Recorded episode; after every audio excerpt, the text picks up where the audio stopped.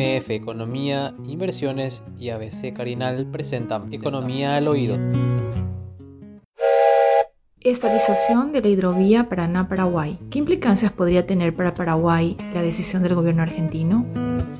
Hay que poner en contexto. Nosotros estamos sacando hoy el 80% de las exportaciones paraguayas, están saliendo 60% más o menos por puertos del río Paraguay, un 20% por el puerto del río Paraná, que confluyen todos en la hidrovía argentina, ¿verdad? Que básicamente el mantenimiento de esta empresa Jan de Nul.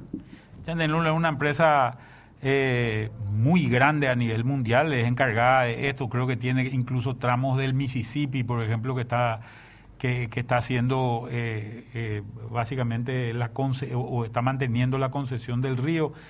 Incluso ellos se querían presentar a una eventual licitación para mantenimiento y dragado del tramo soberano paraguayo.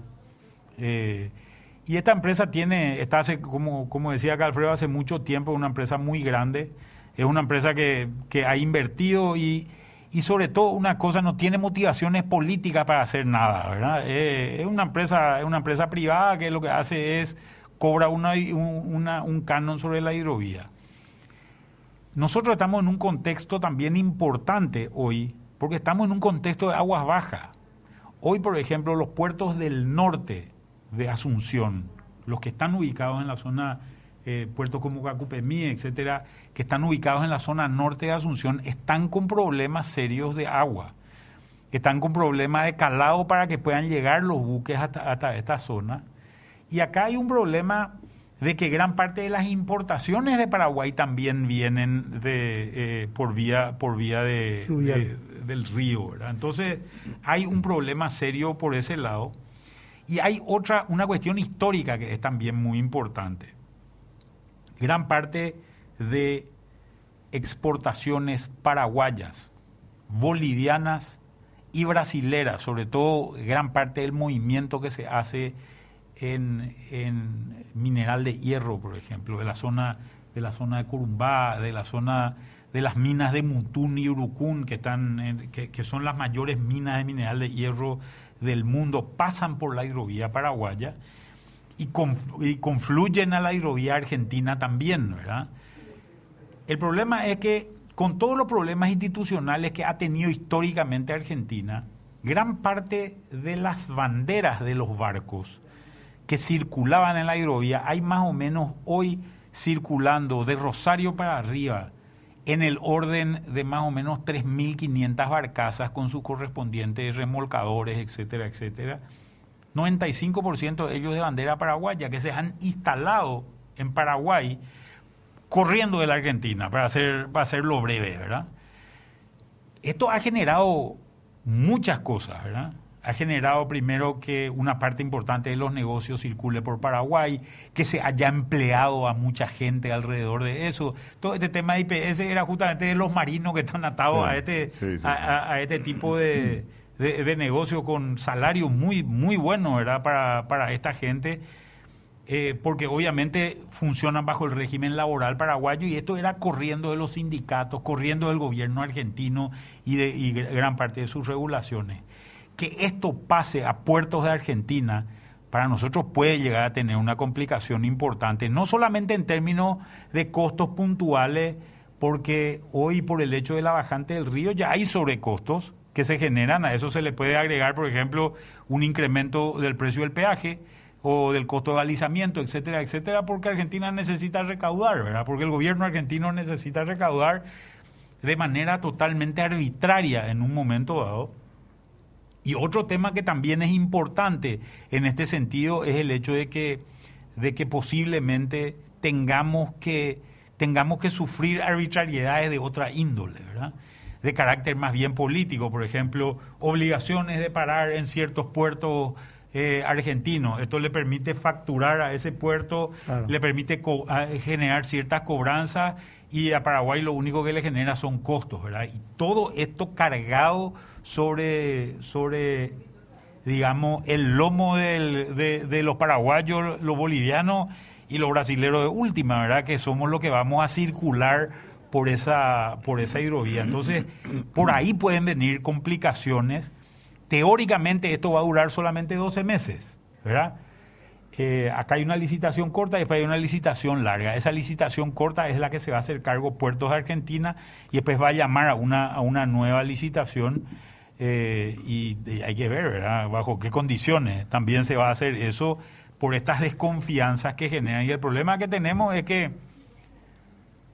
nosotros salimos por Argentina y no creo que podamos hacer chulear el río Paraná para que pase por otro lado, ¿verdad? Entonces, larga historia tiene ya este problema del río con los argentinos. Y 500 años. Hace centenares de años prácticamente. Y desde que nosotros los paraguayos nos fuimos y fundamos Buenos Aires, ¿verdad? Vos sabés que estuve viendo una galería de fotos en el diario Clarín de la bajante del río Paraná en la parte argentina. Es impresionante. Sí. Ellos están impactados, y yo ayer cuando vi eso y vi fotos acá de zona de Ciudad del Este, allí el río Paraná cómo está, y escuchamos esta semana que aparentemente hay turbinas que han parado de Itaipú, una gran cantidad de turbinas porque las aguas están muy bajas. Eso significa pérdida. Digo, se suma esto que estás mencionando, Manuel, y realmente es preocupante. Esta es una avanzada que viene hace tiempo, y cuando el gobierno kirchnerista estaba muy fuerte, tuvimos unos embates tremendos acá, y mucha gente corrió, como decías vos, y ahora que volvió el gobierno de Fernández, retomaron la intención. Hace rato que vienen con este amague de hacer algo, y ahora es la primera avanzada. Yo no sé si va a terminar los 12 meses, pero hay elecciones allá, ¿verdad?, próximamente. Pero mientras Argentina tenga problemas de esta índole y necesite recaudar este tipo de manotazo de ahogado que da el Estado argentino, van a seguir generando complicaciones. A nosotros nos van a seguir generando complicaciones de diversa índole, ¿verdad? Estos son temas que hay que solucionarlos tal vez de fondo. Nosotros no podemos tener una hiperdependencia de Argentina, que, como digo, siempre va a estar ahí, ¿verdad? Siempre va a estar al sur nuestro, ¿verdad? Sí. No se va a mover del lugar, y siempre el río Paraná va a pasar por ese lugar donde pasa, ¿verdad? Yo creo que hoy tenemos que generar alternativas de poder movernos este-oeste también, ¿verdad? En ese sentido, el corredor bioceánico es el primer intento vinculado a eso inicialmente, pero tenemos que pensar seriamente, por ejemplo, en esquemas ferroviarios también, que son más baratos al final del día, y que nos van a permitir salir, y creo yo, tal vez vincularnos. En este sentido, la mejor estrategia es ser infiel, ¿verdad? ¿Qué quiero decir con eso? ¿Cuál es la mejor estrategia de ser infiel? Que pasás por Argentina, si Argentina te joroba, te va por Bolivia, si Bolivia te joroba, te va por Brasil. Entonces tenés que tener varias alternativas, y tenés que tener la posibilidad de salirte de una relación y no quedarte acogotado por ese tipo de cosas, para lo cual tenemos que generar una infraestructura en el mediano plazo que nos permita tener esas alternativas, ¿verdad? Porque si tenemos una sola vía, va a ser un problema. Y otra cosa que es importante, va a ser muy importante para nosotros generar un dragado de la hidrovía, del tramo paraguayo. Ojo, el tramo paraguayo arranca en la confluencia del río Paraguay y el río Paraná y va hasta Bahía Negra, ¿verdad? En ese tramo hay tres partes, ¿verdad? Una parte que compartimos con Argentina, una parte que es soberana, que es de los dos lados de Paraguay, y otra parte que compartimos con el Brasil, ¿verdad? Nosotros necesitamos, por lo menos hasta la confluencia con el río Apa, que es el tramo paraguayo-argentino más el tramo paraguayo único, necesitamos que haya dragado, porque por esas partes se mueve hoy toda la producción paraguaya. Toda la producción paraguaya y toda la importación paraguaya. Ojo, esto dicen, no, este es un problema que le afecta a los ojeros nomás o algo. No, nosotros traemos gran parte de las importaciones. Te va a costar más caro tu auto, te va a costar más caro tu comida, te va a costar más caro tu producto de limpieza, porque gran parte de lo que viene por ahí, ¿verdad? Imagínense el impacto que esto puede llegar a tener, no solamente en una producción agrícola o agropecuaria, sino en básicamente el consumo de la gente también, ¿verdad? Entonces, me parece que es importante, y acá el problema es la zona no soberana. Paraguay podría hoy empezar el dragado y balizamiento desde el río Pilcomayo hasta el río Apa sin pedirle permiso a nadie. Pero después hay una resolución que es del año 68 o 67, no recuerdo bien, que es entre el Pilcomayo y confluencia Paraguay-Paraná, río Paraguay-río Paraná, que tiene otra vez dos tramos, la zona Pilcomayo-Formosa y la zona Formosa-Confluencia, ¿verdad? Según ese acuerdo que tienen firmado Paraguay y Argentina, la zona Pilcomayo-Formosa pueden dragar indistintamente Paraguay o Argentina, y la zona Formosa-Confluencia debería dragar Argentina, ¿verdad? O es responsabilidad de la Argentina. Yo creo, este es un problema hoy de relaciones exteriores, un problema de Cancillería, ¿verdad? Donde nosotros tendríamos que hacerle la comunicación y empezar el proceso de concesionar esto vía PP o vía concesión directa a alguna empresa internacional. No le va a costar nada al Estado paraguayo y le va a bajar los costos a toda la población de Paraguay y a todas las empresas de Paraguay en general, o a un número muy grande por lo menos de empresas y personas en el Paraguay, y puede ser extremadamente positivo, y podemos evitar estos problemas que tenemos ahora, porque además los tiempos en el río son tiempos que duran muchos años. Vos tenés años enteros, decenas de años, por decir 10 años de aguas altas, o tenés 10 años de estiaje, ¿verdad? De aguas bajas. Estamos en un periodo de aguas bajas, afectados por la pandemia, con otra serie de impactos, y esto genera un problema en el río y genera un problema con nuestras vías de comunicación, sin tener alternativas de costo que sean razonables como para poder encarar de aquí en adelante la solución a este problema. O sea, no tenemos un tren, no tenemos la hidrovía terminada, el corredor bioceánico terminado. Tenemos otra vez una serie de problemas a los que tenemos que hacer frente en estos años. Por tanto, esta decisión y este trabajo de Cancillería, que es un trabajo que no se está haciendo, no es que no se está haciendo ahora, no se está haciendo hace como 20 años, ¿verdad? Yo cuando estaba en el ministerio insistí mucho sobre este tema, pero en realidad estábamos fuera del Mercosur, era una complicación, era mucho más complicado. En una complicación en ese momento, pero este es un momento donde se puede empezar a trabajar, y yo creo que Paraguay incluso debería levantar la mano y decir: yo me hago cargo de confluencia, el río Paraguay, Paraná, hasta el río Apa, me hago cargo de todo, déjenme a mí, yo voy a concesionar. De hecho, Manuel, eso que decía es muy importante, porque así pasó cuando se aprobó en septiembre la licitación del dragado del río Paraguay. Recién en marzo, abril empezaron las obras, y sobre todo ese tramo compartido, era negociaciones de Cancillería, y nunca avanzaban. O sea, imagínate, se demoró casi 6 meses empezar el dragado. Pero eso no es una concesión, ese es un trabajo nomás. Claro, no, la licitación, digo. Pero es la licitación para la concesión del trabajo. Eso no funciona. Eso no funciona, ese esquema no funciona. Yo creo que acá tenemos que trabajar bajo un esquema de concesiones, porque nosotros tenemos dos tipos de pasos en esto. Tenemos los pasos de arena y tenemos los pasos de piedra. Los pasos de piedra, por ejemplo, uno de los pasos de piedra más importantes que hay es el de Remanso Castillo, donde está el puente, ¿verdad? O ahí tenés que tener mucho cuidado de qué es lo que haces, porque normalmente los pasos de piedra se dragan con dinamita, ¿verdad? Se dinamitan, un sistema con buzo. ¿Qué es lo que yo hablo? No sé mucho del tema, ¿verdad? Sé que es con buzo, pero sé que incluso, por ejemplo, se dinamita eso, pero la piedra queda toda dentro del río otra vez, entonces se va volviendo a poner. Es un trabajo realmente medio de cirugía, ¿verdad? Porque si lo haces mal, se te cae el puente. O sea, si aquel problema del puente en San Pedro fue un problema, imagínate que se caiga puente en Remanso, ¿verdad? La verdad que sería... Y ese es uno de los pasos de piedra.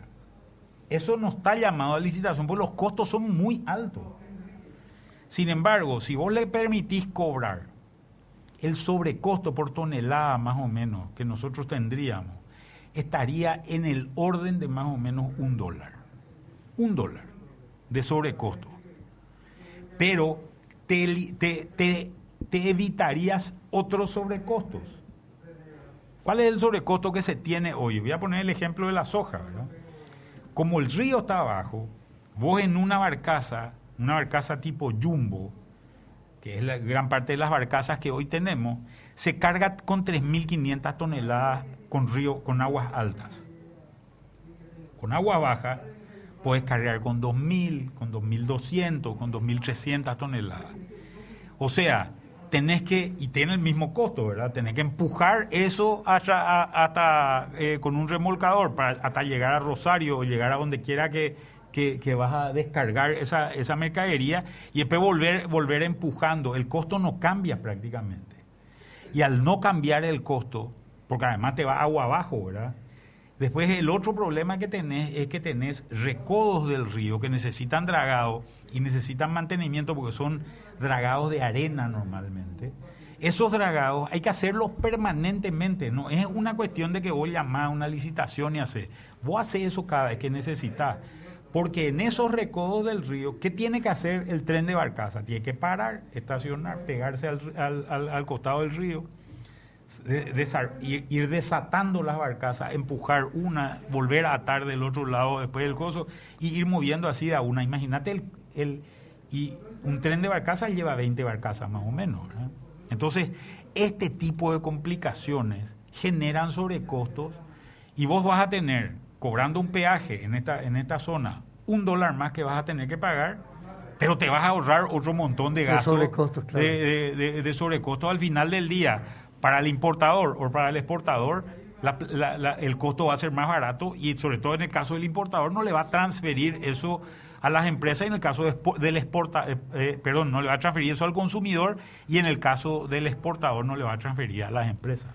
Y va a llegar a tiempo, incluso más adelantado, ¿verdad? Todos los productos o lo que se va a enviar. Claro, después tenés otro tipo de problema, ¿verdad? Que también tenés que solucionar, por ejemplo, en combustible. Uno de los problemas que nosotros tenemos en combustible es que no tenemos un puerto en la zona baja del río, ¿verdad? En la zona baja, en el Bajo Paraná, por llamarlo de alguna manera, lo cual hace que la barcaza petrolera, por llamarlo así, o de combustible, tenga que llegar, esperarle al barco que trae la nafta o que trae el diésel, esperarle al barco 2, 3 días a veces, y trasvasa directamente de barco a barco. ¿Cuál es el problema de eso, verdad? El problema de eso es que ese costo de espera de la barcaza y a veces del barco, el costo del barco es más caro, que se quede a esperarte. Cuesta, no sé qué número, pero $100.000 por día, por decir. Y todo eso se traslada al precio del combustible que nosotros terminamos pagando, ¿verdad? Todo eso se traslada porque las empresas privadas van castigando de vuelta al consumidor, traspasándole esos sobrecostos que tienen, ¿verdad?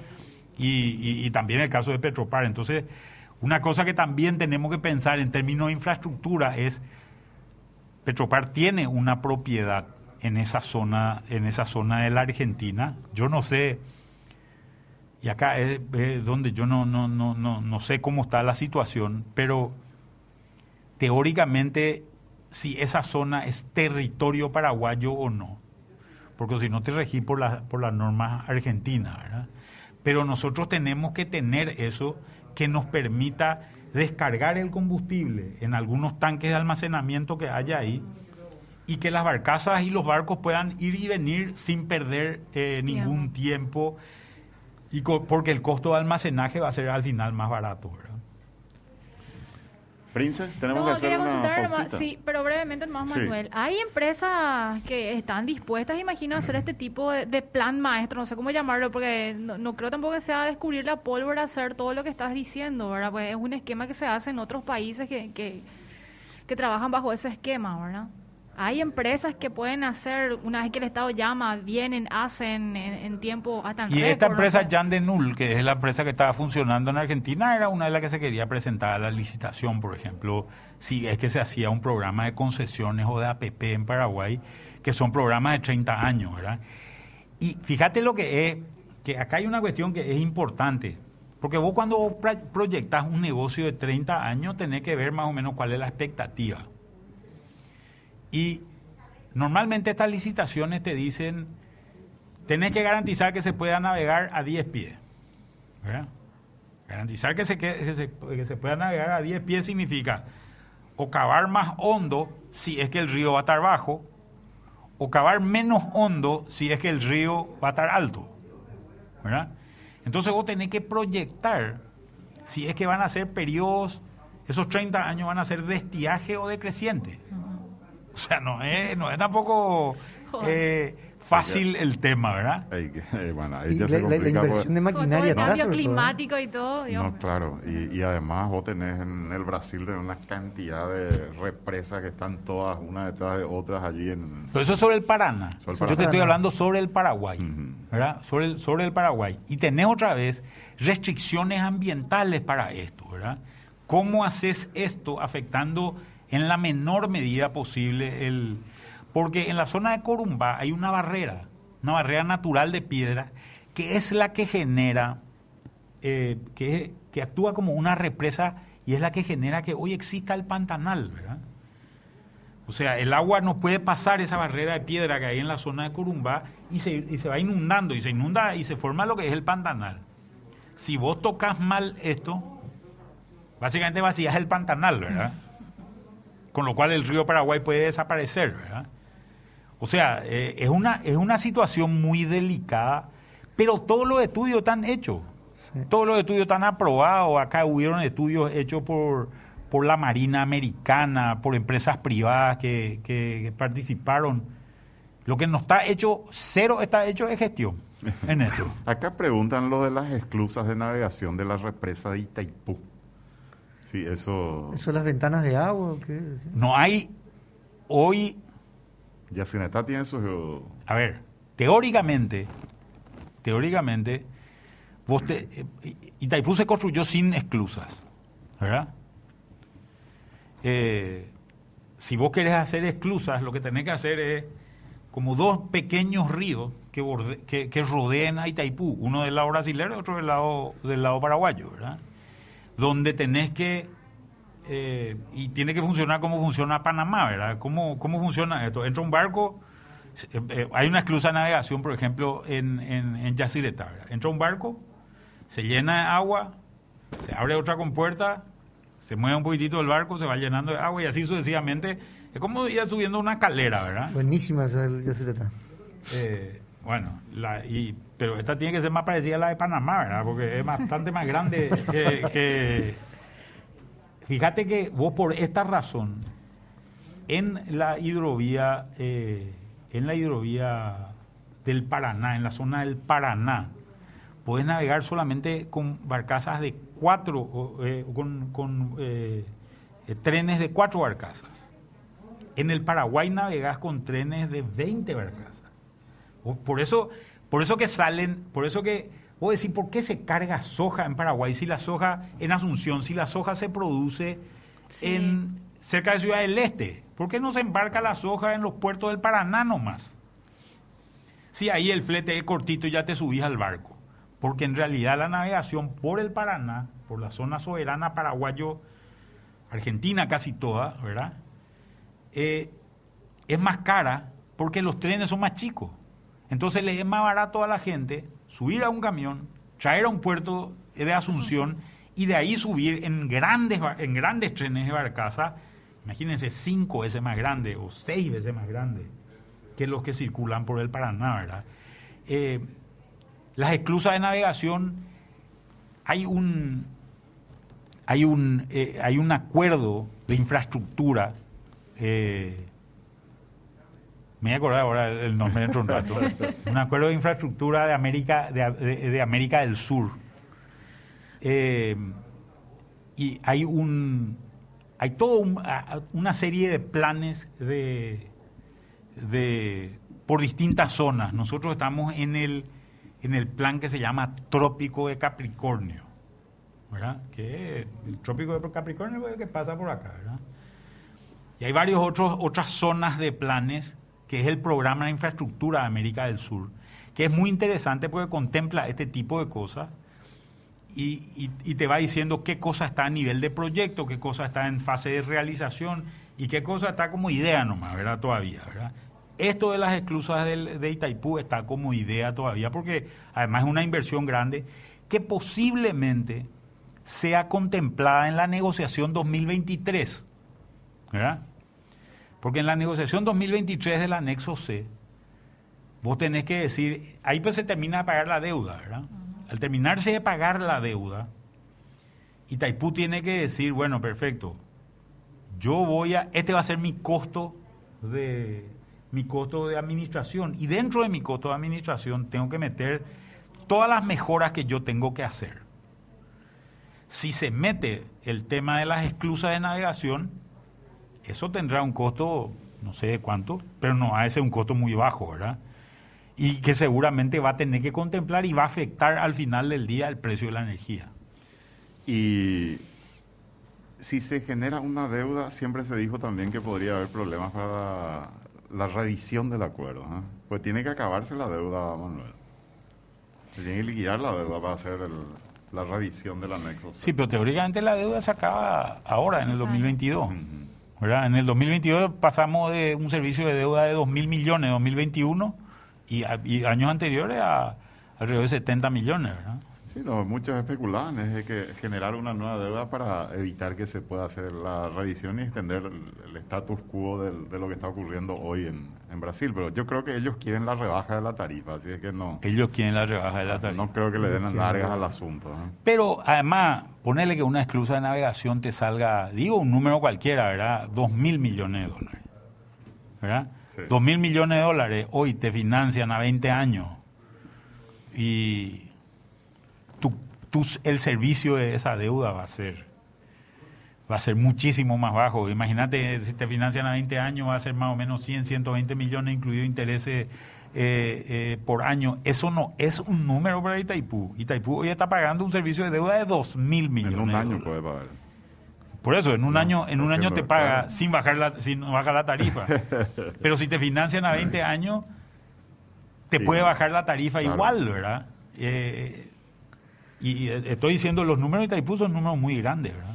Ahí, para complementar más lo que decía, salió el jueves el informe del Sistema del Operador Nacional de las Centrales Hidroeléctricas de Brasil, y estas llegaron a sus reservas a un 28,9, que fueron los niveles, es decir, la capacidad del sistema prácticamente que maneja el 70% de la energía hidroeléctrica de Brasil, que es el sistema de la cuenca del Paraná. Prácticamente esos niveles eran del 2001, cuando empezaron los apagones, y el pronóstico de lluvias, que es de los más bajos, ellos predicen que las lluvias volverían en noviembre.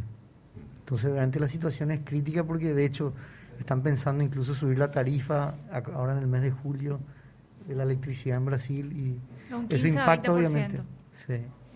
Y acuerdo, iniciativa de integración de la región sur de las Américas, se llama IIRSA. Si alguien quiere entrar a eso, pueden ver la página web, es www.iirsa.org. MF Economía Inversiones, ideas globales para necesidades locales. Visítanos en www.mf.com.py.